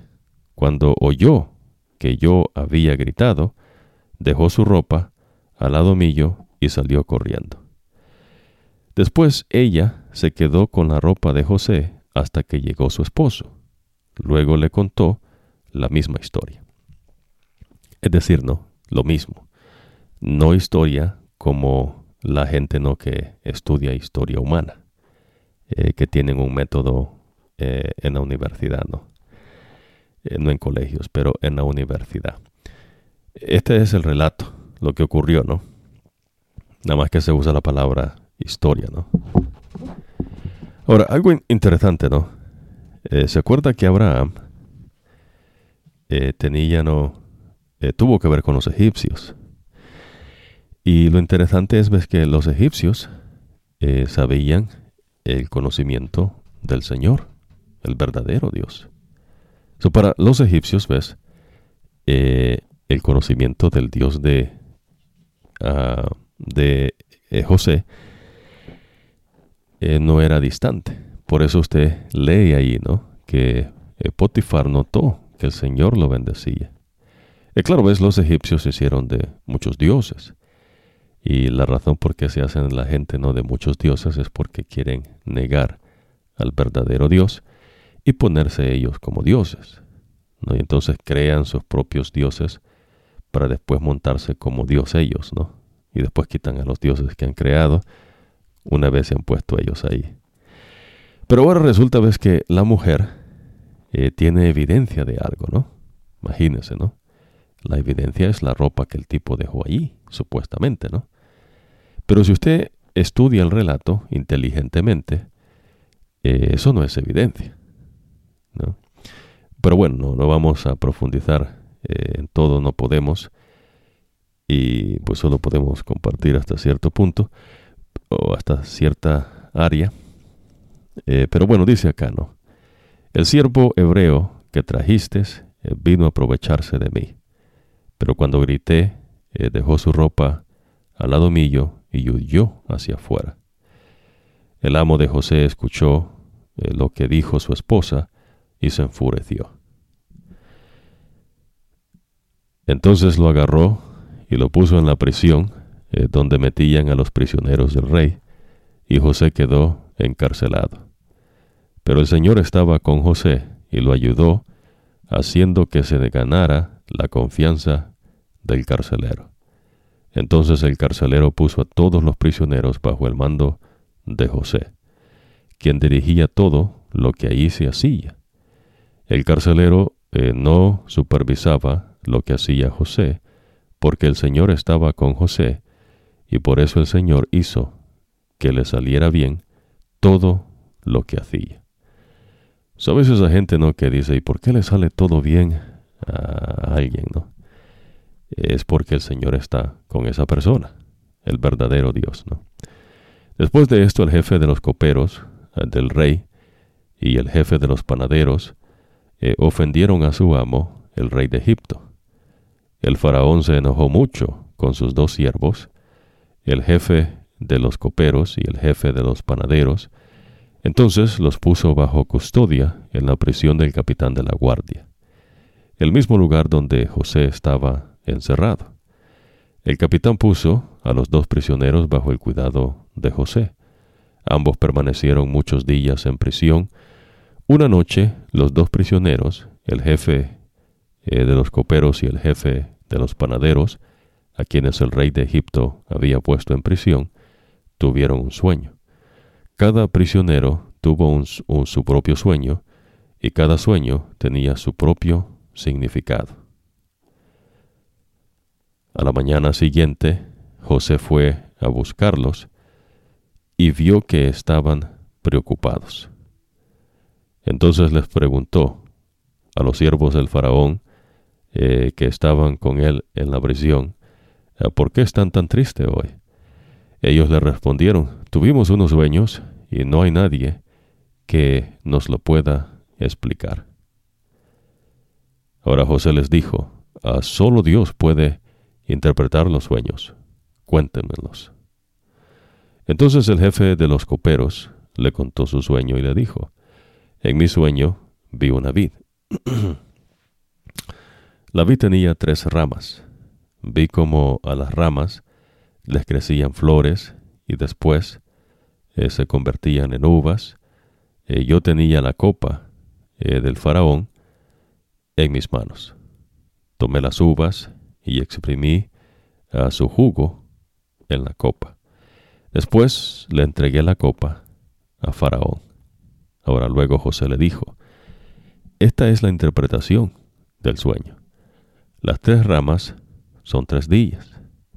En tres días el faraón te va a perdonar, te va a devolver tu empleo y tú le servirás el vino al rey tal como hacías antes cuando era su jefe de coperos. Oye, cuando estés libre, acuérdate de mí, hazme ese favor, cuéntale al faraón sobre mí, eh, para que así yo pueda salir de esta prisión. A mí me sacaron a la fuerza de la tierra de los hebreos, y no hice nada para merecer estar en este hueco decir, en la cárcel, ¿no? So, ah, y ahí, ¿no? Que hay gente dice, ¿no? Que gente inocente termina en la cárcel, pues, pues claro, ¿no? Eh, por eso usted va a aprender, pues, que la manera como Dios lidia eh, con ciertas eh, faltas, ¿no? Entre, las, entre los israelitas, Dios tenía ciudades, ¿no? donde la gente huía, ¿no? De refugio. más que todo, ves, cuando mataban a alguien, digamos, por accidente y hasta que no se escuchara el caso de ellos, pues no se podía eh, hacer nada con ellos. Ah, pero no crean ¿no? que tomaba 10 eh, años para ver el caso de ellos, ¿no? Ah, pero bueno, eh, el punto, perdón, aquí no hay puntos. Aquí el enfoque es, a veces cuando estamos en las cosas ¿no? del, del mundo, en el mundo hay muchos puntos, ¿no? Con Dios hay enfoques. So, el enfoque de Dios acá con José es el hecho, ves, que Dios eh, está trazando todo con José. Aparentemente, ves, los hermanos de José eh, se deshacieron de él. So, Dios no tuvo nada que ver con eso. Pero lo que ellos trazaron para un mal, para José, Dios lo está tornando una bendición. Eh, so, imagínense, ¿no? ¿De dónde sacó José que las tres ramas son tres días? ¿De dónde?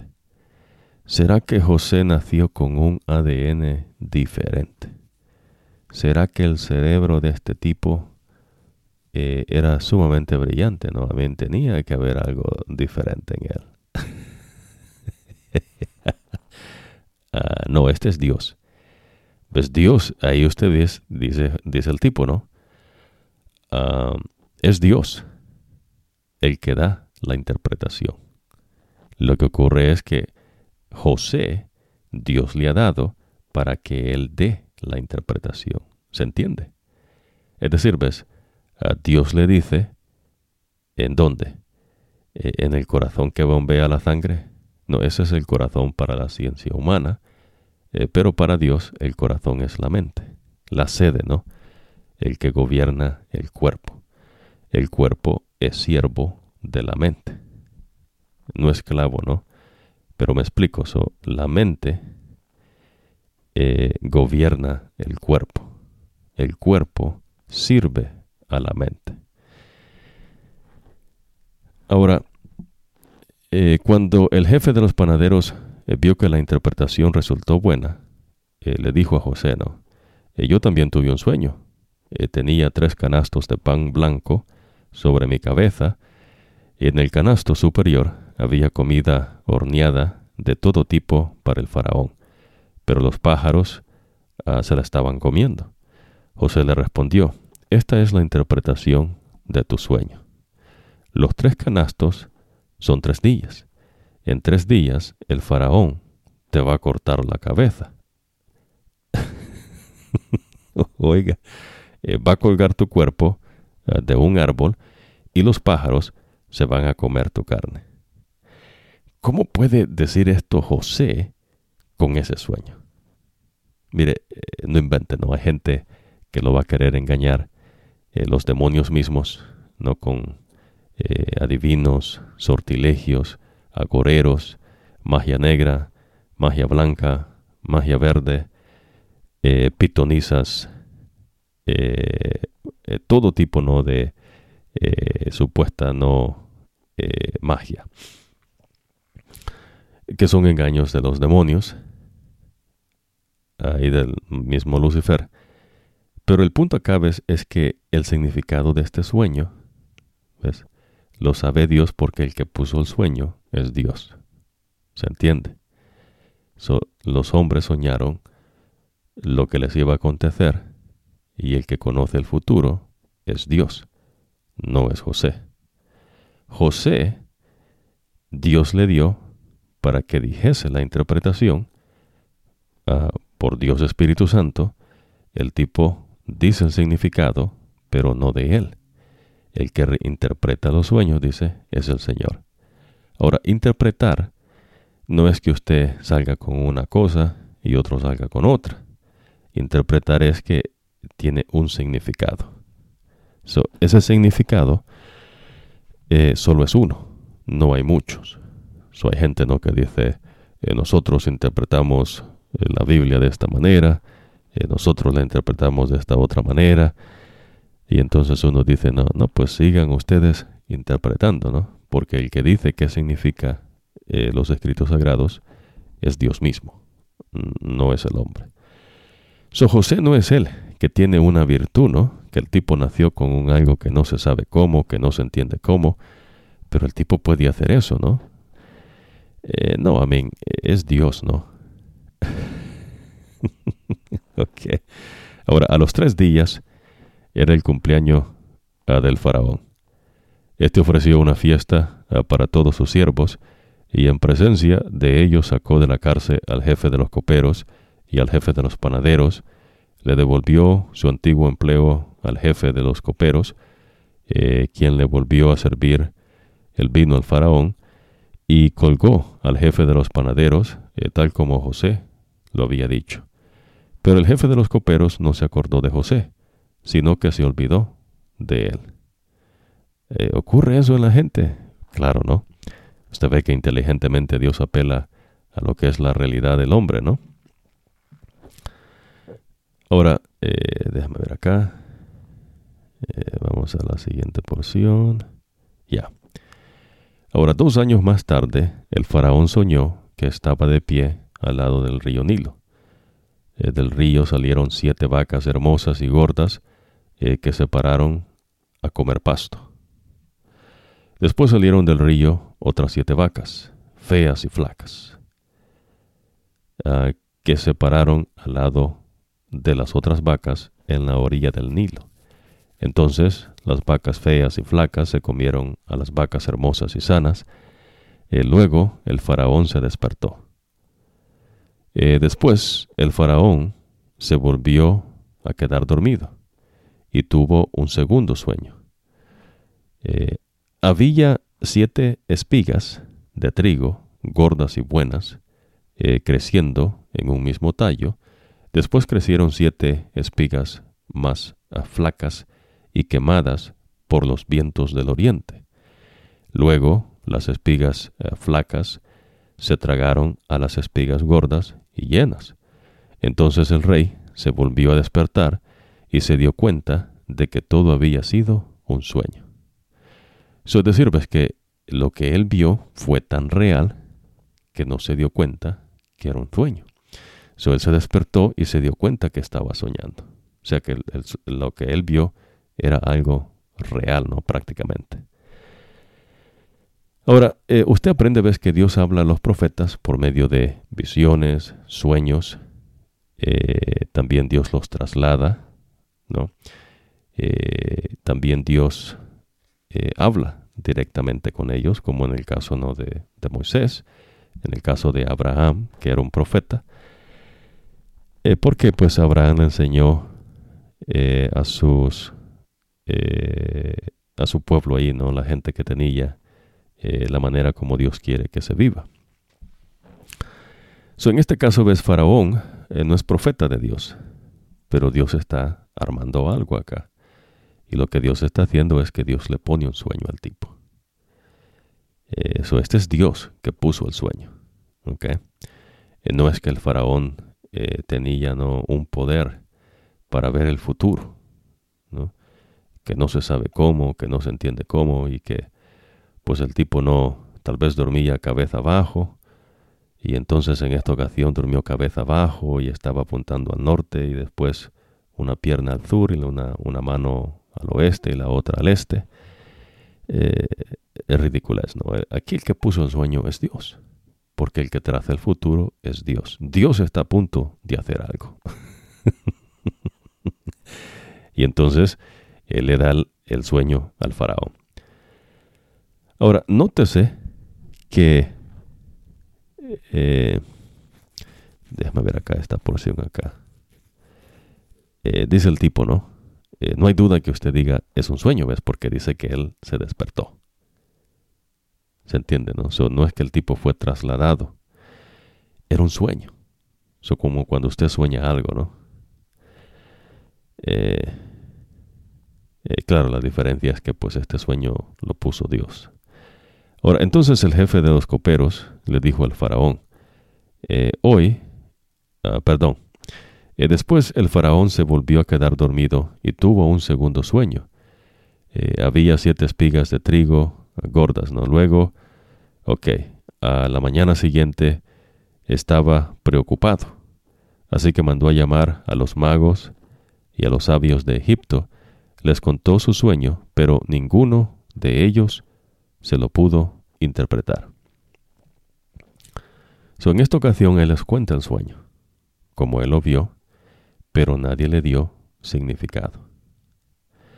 Eso es como cuando la gente no quiere entender eh, profecía de Dios, no, lo que viene el futuro, como que si ellos haciéndose no de sus eh, diagramitas y su teología y no quebrando supuestamente no la Biblia en Antiguo Nuevo Testamento, capítulos, versículos y multiplicando un número con otro número, eh, agregando Ah, amén. Ridículo, ¿no? Amén. Eso no tiene nada que ver. Esto es de poder. Aquí el que hace es Dios. Eh, vaya aprendiendo, ¿no? Aquí no es usted. Aquí usted eh, sale sobrando, ¿ves? Aquí el que hace es Dios. El que se lleva la gloria es nuestro Dios. Ah, por eso, ¿ves? Cuando Jesús venga por segunda ocasión, eh, ¿ves? todos los que somos redimidos por la sangre de nuestro amado Señor Jesucristo, eh, le damos nuestra reverencia ¿ves? a nuestro Dios y le damos gloria a nuestro Dios. Eh, ahora, eso nadie puede interpretar el sueño. Pero imagínense que hay gente ¿ves? que son magos y sabios, eh, personas ¿no? que tienen conocimientos. magos en este contexto acá no son gente de, de ciencia, no gente que eh, tenía cierto conocimiento llano de cosas de ciencia, eh, sabios, pero también había ¿no? gente, eh, hechiceros, de sus dioses, ¿no? que tenían muchos dioses, ahí van incluidos todos estos, ¿no? pero ninguno de ellos le pudo dar interpretación. Porque han de entender, que aunque un demonio o el mismo Lucifer, Lucifer escuche el sueño, ¿qué va a saber el tipo? Amén. Aquel que sabe es el que puso el sueño, y el que puso el sueño es el Señor. Es como en los escritos sagrados. ¿Qué va a saber usted? La interpretación. Aquel que dice que es lo que significa algo en la Biblia, no es usted, es el Señor. Lo que ocurre es que Dios lo ha hecho, ves, para que usted busque a Dios, y al buscar a Dios, entonces Dios le abre su mente, y usted empieza a comparar verdad espiritual con verdad espiritual para llegar a un entendimiento uh, de nuestro Dios. Bueno, eh, cosa hermosa, ¿no? A veces hay gente, ¿no? Que quiere darle significado a las profecías, ¿no? Que están en eh, profetas que dan, ¿no? Eh, a través de los escritos sagrados. Inclusive, ¿no? A Juan, que hay unas profecías, ¿no? Que Dios da. Y entonces cada quien quiere salir con su propio significado, ¿no? Y empiezan a ver la historia humana y empiezan a ver lo que ocurre y entonces hay gente, ¿no? Que, que ve y pues, ¿qué van a ver, no? Lo que ven pues es eh, basura, ¿no? Eh, no puede usted saber esas cosas. Eh, no sea, no, no se engaña a usted mismo, ¿no? ¿Qué, ¿Qué, va a saber usted? Amén. Póngase a pensar inteligentemente. ¿De cuándo acá usted cree que pueda saber eso? Lo que usted ve con José acá es que Dios le da a José para que él interprete el sueño. ¿Se entiende? O sea que nadie más le puede dar el significado porque el que dice qué significa eso no es José, es Dios. Pero Dios solamente se lo dice a José. ¿Se entiende? Ok. Ahora entonces el jefe de los, de los coperos le dijo al faraón, ¿no? Hoy me acuerdo eh, de lo mal que me he portado. Eh, una vez eh, el faraón estaba enojado conmigo, su siervo, y me mandó a prisión junto con el jefe de los panaderos. Ah, y él y yo tuvimos cada uno un sueño, la misma noche, y cada uno su propio significado. Se explica, ¿no? Un sueño tiene un significado. Pero hay gente, ¿no? Que quiere eh, un sueño meterle eh, todo, ¿no? Había un joven hebreo allí con nosotros, el siervo del capitán de la guardia, eh, le contamos nuestros sueños y él nos explicó el significado del sueño de cada uno. Todo resultó tal como él nos lo había dicho. Yo recuperé mi antiguo empleo, pero el otro lo colgaron. Entonces el faraón mandó a llamar a José y rápidamente lo sacaron del hueco. Eh, José se afeitó, se cambió la ropa y se presentó ante el rey. El faraón le dijo, eh, tuve un sueño y no hay quien me lo pueda interpretar. Pero he oído que cuando tú escuchas un sueño, lo puedes explicar. José le respondió al faraón, yo no puedo. ¿Usted está entendiendo? So, será, imagínese José fuera otro, dijera, ¿no? Eh, sí, es que yo vengo de, de una raza pura, eh, pura basura, ¿no? O es que el cráneo mío es diferente, o es que eh, la mente mía es eh, magnífica, ¿no? Ah, no, ves, José en verdad es de Dios, porque José dice, ves, no soy yo, yo no puedo hacer tal cosa, el que hace es el Señor. Vean, me gusta la manera como José lo dice, ves, yo no puedo, dice, pero tal vez Dios se lo explicar. Eh, pero el que, el que da el significado es el Señor. Entonces el faraón le contó, en mi sueño estaba yo parado al lado del río Nilo. De repente, del río salieron siete vacas gordas y hermosas ah, que se pararon a pastar. Después salieron del río otras vacas que se veían muy mal, feas y flacas. Nunca he visto vacas tan feas en todo Egipto. Imagínense, ¿no? ¿Será que hay vacas que sean feas? Sí, ¿verdad? Así como hay gente, ¿no? Que es fea y otros que son más parecidos. Mujeres que son bonitas y otras no tan bonitas y otras feas. Eso Dios lo enseña, ¿ves? Y claro, usted va a aprender por qué es que Dios hace eso. Ah, pero el, el punto acá, bueno, el enfoque acá Ah, el enfoque acá ves, es que eh, Dios está trayendo, eh, va a hacer algo Dios. Y entonces ahora Él está contando el sueño. Ahora, luego las vacas flacas y las feas se comieron a las primeras siete vacas, las cortas, ah, pero no se les notaba que se habían comido a las otras vacas, ya que seguían estando igual de flacas y feas. En ese momento me desperté. Después vi, en mi sueño, eh, que había siete espigas de trigo, ah, llenas y hermosas, eh, que crecían en un mismo tallo. Después crecieron siete espigas secas y quemadas por el viento del oriente, del este. Eh, luego las espigas secas se tragaron a las espigas llenas y hermosas. Ah, les conté esto a mis magos y nadie me puede decir el significado. So, imagínense ¿no? que haya una ciencia científica ¿no? que le diga qué significa un sueño.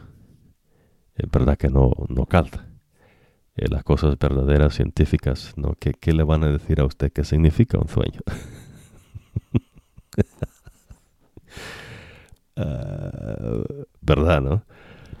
Eh, no, a mí no lo hay. Eh, digamos alguna magia negra, blanca, verde, eh, algún sortilegio, algún agorero, alguna pitoniza, algún adivino, adivina, eh, peor, ¿no? ¿Qué van a saber? El que sabe es el que puso el sueño. ¿Y quién es el que puso el sueño? Pues Dios, ¿no? Y ahora, lo interesante es, vea lo que dice José, ¿no? Entonces, José le dijo al rey, estos dos sueños son sobre lo mismo. Vea. Y aquí la gente puede decir, oiga, ¿y por qué yo no pensé en eso? ¿Por qué no se me ocurrió eso a mí? Bueno, porque esto no es de eso, ¿ves? esto es de poder. Pues aquí el que sabe es Dios. Y entonces José dice, ves, los dos sueños es sobre lo mismo.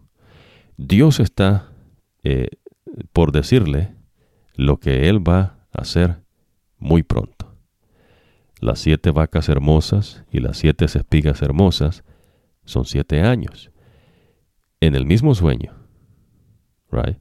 Las siete vacas eh, flacas y feas que salieron después son siete años, igual que las siete espigas quemadas y secas. Esos son siete años de escasez. Eh, Dios le está mostrando lo que Él va a hacer pronto. Durante siete años habrá abundancia de comida en toda la tierra de Egipto. Después de esos siete años vendrán otros siete años de escasez.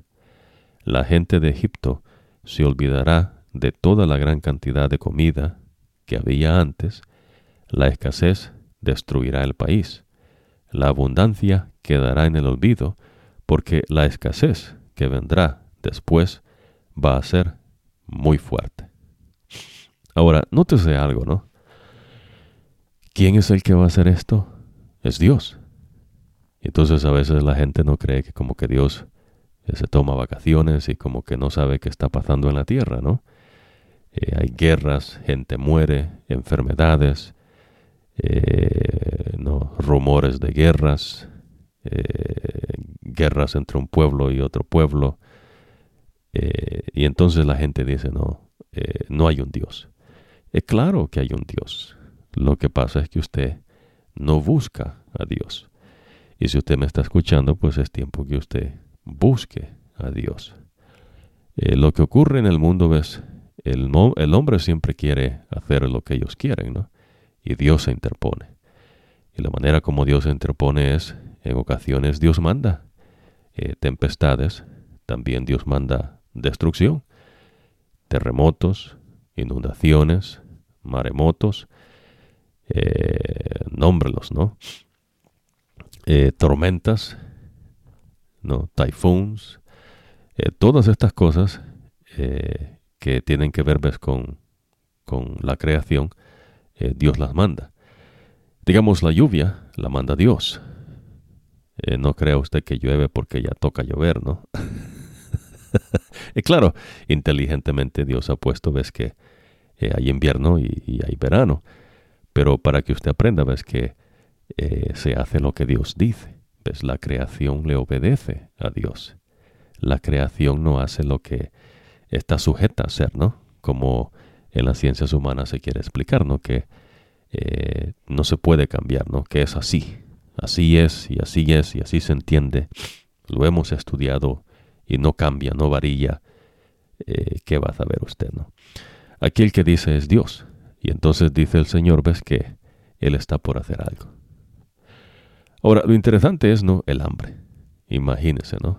La gente a veces cuando tiene dinero en su cuenta de banco, eh, cree que es dueño del mundo, ¿no? Cuando no tenía dinero, pues nadie le prestaba atención. Y de repente entonces dice la persona se convirtió o se hizo un imperio, ¿no? Eh, salió de la nada y alcanzó ahora grande riqueza, ¿no? Y ahora pues la persona cree, ¿no? Que pues tiene un AD diferente o que eh, es una persona, ves, eh, dotada. Y, ha de entender, ¿no? Que las cosas de este mundo, por más que el hombre quiera hacer algo, ves, no solamente son temporales, pero pues nunca se sabe y pues nunca se va a lograr el propósito que en verdad la persona busca, ¿no? a veces Dios interpone a veces no ves porque pues tiene que ver con las limitaciones que Dios nos ha dado.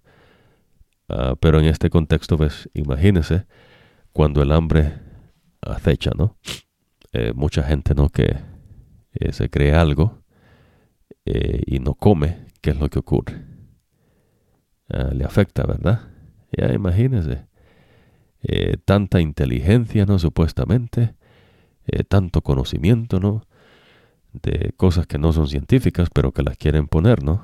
Como que son para poder validar sus engaños, como que la Tierra tiene 4.5 trillones de años. ¿De dónde? ¿En dónde está lo científico ahí? Eh, no lo hay, ¿no? Pero sin embargo, ves, eh, cuando eh, viene una destrucción ¿no? que Dios manda, terremotos, tornados, usted cree que un tornado pasa porque tenga que pasar, ¿no? El hecho que usted vea ¿no? que una tormenta se origina en cierto tiempo, no quiere decir que es porque la tormenta se originó porque quiso. Y de igual manera ves los demonios y el mismo Lucifer cuando Dios lo permite, eh, también ellos ves tienen que ver con, con ciertas cosas. Ahora eso usted lo va a aprender más adelante, pero eh, traigo esto a colación, ¿ves? Porque lo que está por venir es una hambruna. Y oiga, y ahí la gente se va a deshacer del oro, se va a deshacer de tierras, se va a deshacer de riquezas que ellos tienen, de todo lo que ellos han apreciado por la comida. Ahora, inteligentemente usted dice, ¿no? Hmm, si no como, ¿qué pasa? Pues se muere, ¿no? ¿Y qué es lo que pasó en el Edén? ¿No? El hombre tenía harto fruto que comer y entonces eh, uno de esos árboles era el árbol de la vida que Dios eh, había puesto en el medio del huerto junto al árbol del conocimiento del bien y del mal. Oye, parece ser ¿no? que el que no coma uno si tiene mucha conexión con lo que pasó en el huerto del Edén, que Dios cuenta. Pero aparentemente no. No, es que esa historia es no cosa de niños, a veces dice gente no ridícula. Y, ajá, no. A ver, dígame usted una cosa de adulto, ¿no? quiere decir que si usted no come, eh, usted está tranquilo. Y claro que no, no. Y entonces es lo que dice acá, ¿no? Viene una hambruna tremenda. Terrible. Y ahí los más que supuestamente son algo, se dan cuenta pues que no son nada. Y entonces no, que, que no sé qué, que no sé cuánto, que no se sabe, que no sé qué. ¿Y qué ocurre? ¿No tienen que comer? Yeah, ¿verdad? Ese es el extenso de la grandeza del hombre, ¿no? Imagínense. Y es lo que Dios apunta a veces en el Edén. Cuando Dios sacó al hombre del huerto del Edén, lo privó del árbol de la vida porque Dios dijo, ¿no? Ahora, no es el árbol que da vida, pero Dios dijo, ¿no? Si comen de este árbol van a tener vida. Y lo que Dios dice es. Pero la vida no está en el árbol. Dios dio la vida, pero el hombre come para acordarse que Él no es vida, que el que es vida es el Señor. Los seres celestiales también comen, tienen comida, y a ellos se les recuerda también que ellos no son seres que se crearon a ellos mismos, que el que los creó es el Señor. El Señor les dio vida, y la razón por que ellos comen, como comemos nosotros, es para acordarnos de que nosotros no nos creamos a nosotros mismos, que la vida emana y depende de nuestro Dios. ¿Se entiende, no? Pero aparentemente no, el relato bíblico de los escritos sagrados del huerto del Edén eh, no apela mucho a la inteligencia de esta gente, ¿no? Que es muy dotada y demasiado no compleja.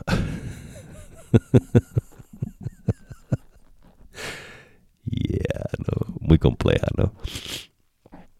Eh, hasta que alguien pues sabe lo que supuestamente es complejo, ¿no? Que pues no es nada, ¿no?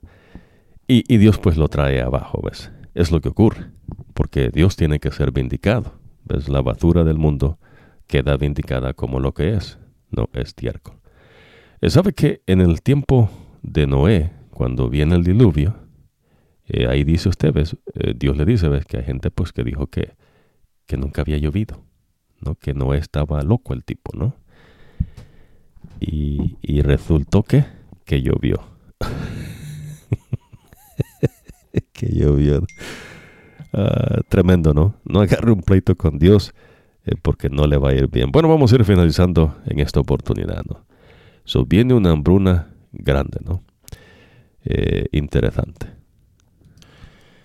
Eso dice entonces, si el significado de haber tenido dos sueños repetidos es este, eh, Dios ya decidió que va a hacer esto y todo va a acontecer, eh, perdón, y todo va a comenzar a, suceder muy pronto. So, nótese que no le dice exactamente cuándo, porque los tiempos y las sazones los determina Dios. Nadie sabe cuándo exactamente. So, a través de todos los escritos sagrados usted va a aprendiendo que Dios dice pronto, en aquel tiempo, en aquel día, pero, pero usted no sabe. Pero Dios le está dando eh, inteligentemente decir, eh, por lo menos no Jesús dice, yo vengo pronto. Eso no crea que ocurrió no de repente esto, ¿no? Eh, pero muy pronto. Traigo a colación eso ¿no? en cuanto a los tiempos. Porque el tiempo pues lo creó Dios. Nadie va, viaja al futuro y al pasado, ¿no? Esa es una fantasía. y la distancia, ¿no? en las cosas de ciencias humanas se habla de años luz, pero esa es una distancia, no es años de tiempo. en verdad pues confunde a la gente eh, no son años de, de, días, eh, de tiempo, sino eh, de distancia. La cuestión es que son distancias extremadamente, números no extremadamente proporcionales, pero ah, no son ah, el tiempo, sino años de distancia. El tiempo lo creó Dios. So, nadie viaja al futuro y nadie viene no del pasado al presente, del presente al futuro, del futuro al presente, eh, de una manera no eh, como Dios enseña. Ahora, hay gente que quiere eh, construir el futuro, deshaciéndose del pasado, es decir, desechando abajo lo que tal vez cierta historia en el mundo presenta, y una vez ellos hacen eso, pues ellos deciden qué es lo que se va a decir en el futuro. ¿Se entiende, no? Eso es una manera, no, lo llaman entre comillas lírica, pero pues eh, no es nada inteligente, ¿no? Eh, son cosas, ¿no? Que ya Dios ha dicho. nadie puede hacer más de lo que Dios ha decidido, ¿no? Y Dios da y quita a quien Él quiere. No es el hombre el que decide. el hombre pues le cuesta trabajo entender esto y pues eh, en verdad bueno, que le cuesta. ¿no? Ya usted va a ir aprendiendo eh, cómo Dios nos enseña en cuanto a eso. Entonces el faraón debe buscar un hombre sabio e inteligente para ponerlo a cargo de Egipto. Eh, después el faraón debe asignar gente que recoja una quinta parte de lo que produzca Egipto en los siete años de abundancia. Ahora deben recolectar toda la comida de estos años buenos que vienen, almacenar el grano bajo el control del faraón en ciudades determinadas y cuidarlo. Esta comida va a ser una reserva para el país para los siete años de escasez que caerán sobre Egipto. De esta manera no se destruirá el país. El faraón y todos sus ministros aprobaron la propuesta.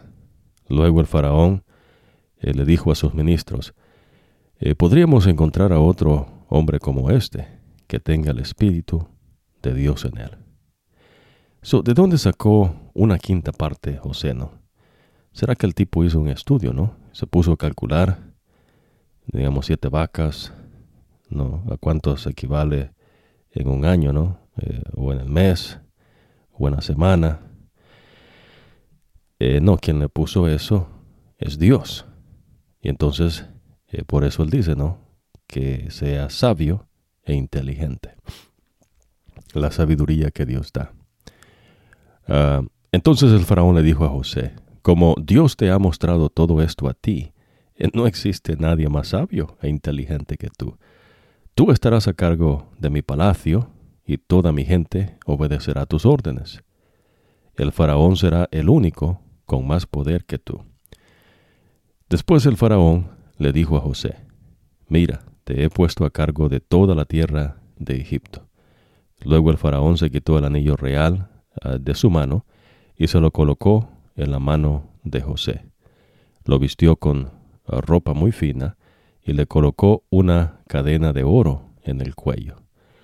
Lo hizo montar en la segunda carroza real y la gente gritaba frente a él, Abran paso. Entonces así el rey lo puso a cargo de toda la tierra de Egipto. El faraón le dijo a José, Yo soy el faraón, pero sin tu autorización nadie levantará una mano ni un pie en toda la tierra de Egipto. Después el faraón se puso el nombre de, perdón, después el faraón le puso el nombre de Safana Panea a José. También le dio como esposa a Senat, la hija de eh, Potífera, sacerdote de la ciudad de On. Entonces José eh, quedó al frente de Egipto.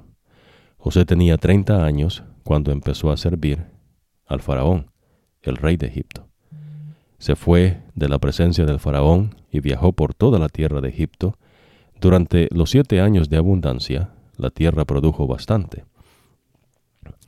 Él juntó todo el alimento de los siete años en que eh, hubo abundancia de la tierra de Egipto y lo almacenó en las ciudades. En cada ciudad almacenó el alimento de los campos que lo rodeaban. Entonces José almacenó mucho trigo, eh, tanto como la arena del mar. Había tanto que eh, dejó de medirlo porque no se podía medir. O sea, Dios había dicho eso, ¿no? Una abundancia grande. Ahora, nótese que el almacenamiento de la comida no tuvieron que trasladarlo larga distancia, ¿no?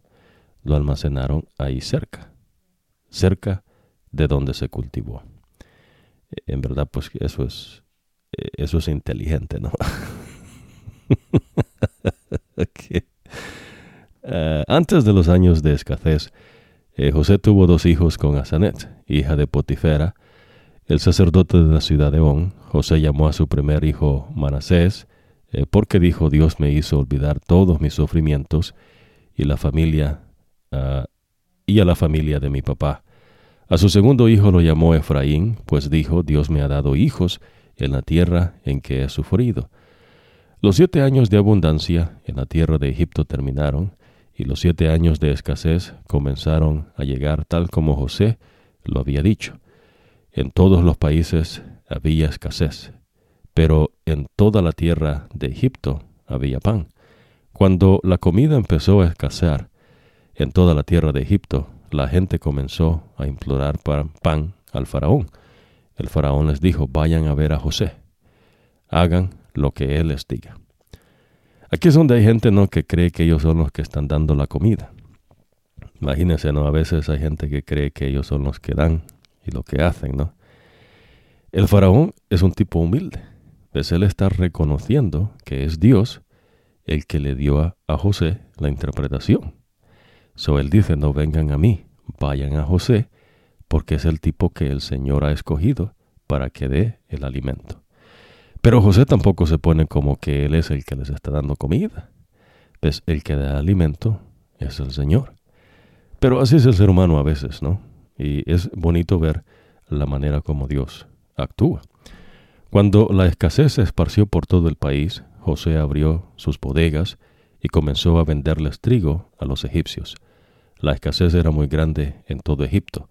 Gente de todo el mundo fue a Egipto a comprarle trigo a José ya que era muy grande la escasez en todo el mundo. Imagínense, ¿no? Ya eso ocurre, y esto Dios lo permite por causa de la maldad del hombre, ¿no? A veces así ocurre, ¿no? La gente eh, se cree mucho y entonces Dios dice, bueno, vamos a ver, ¿no? Ah, bueno, vamos a finalizar en esta oportunidad eh, recuérdese, acá conmigo no somos de religiones, filosofías, ideologías, teologías, ni palabras de sabiduría de ciencia humana, eh, cosas no que no son científicas. Estas cosas son espirituales y nosotros dependemos espiritualmente de Dios, ¿no? Ah, que se acerca a Dios, hay que acercarse en espíritu y en verdad. Eh, Dios les bendiga y nos vemos en la próxima ocasión.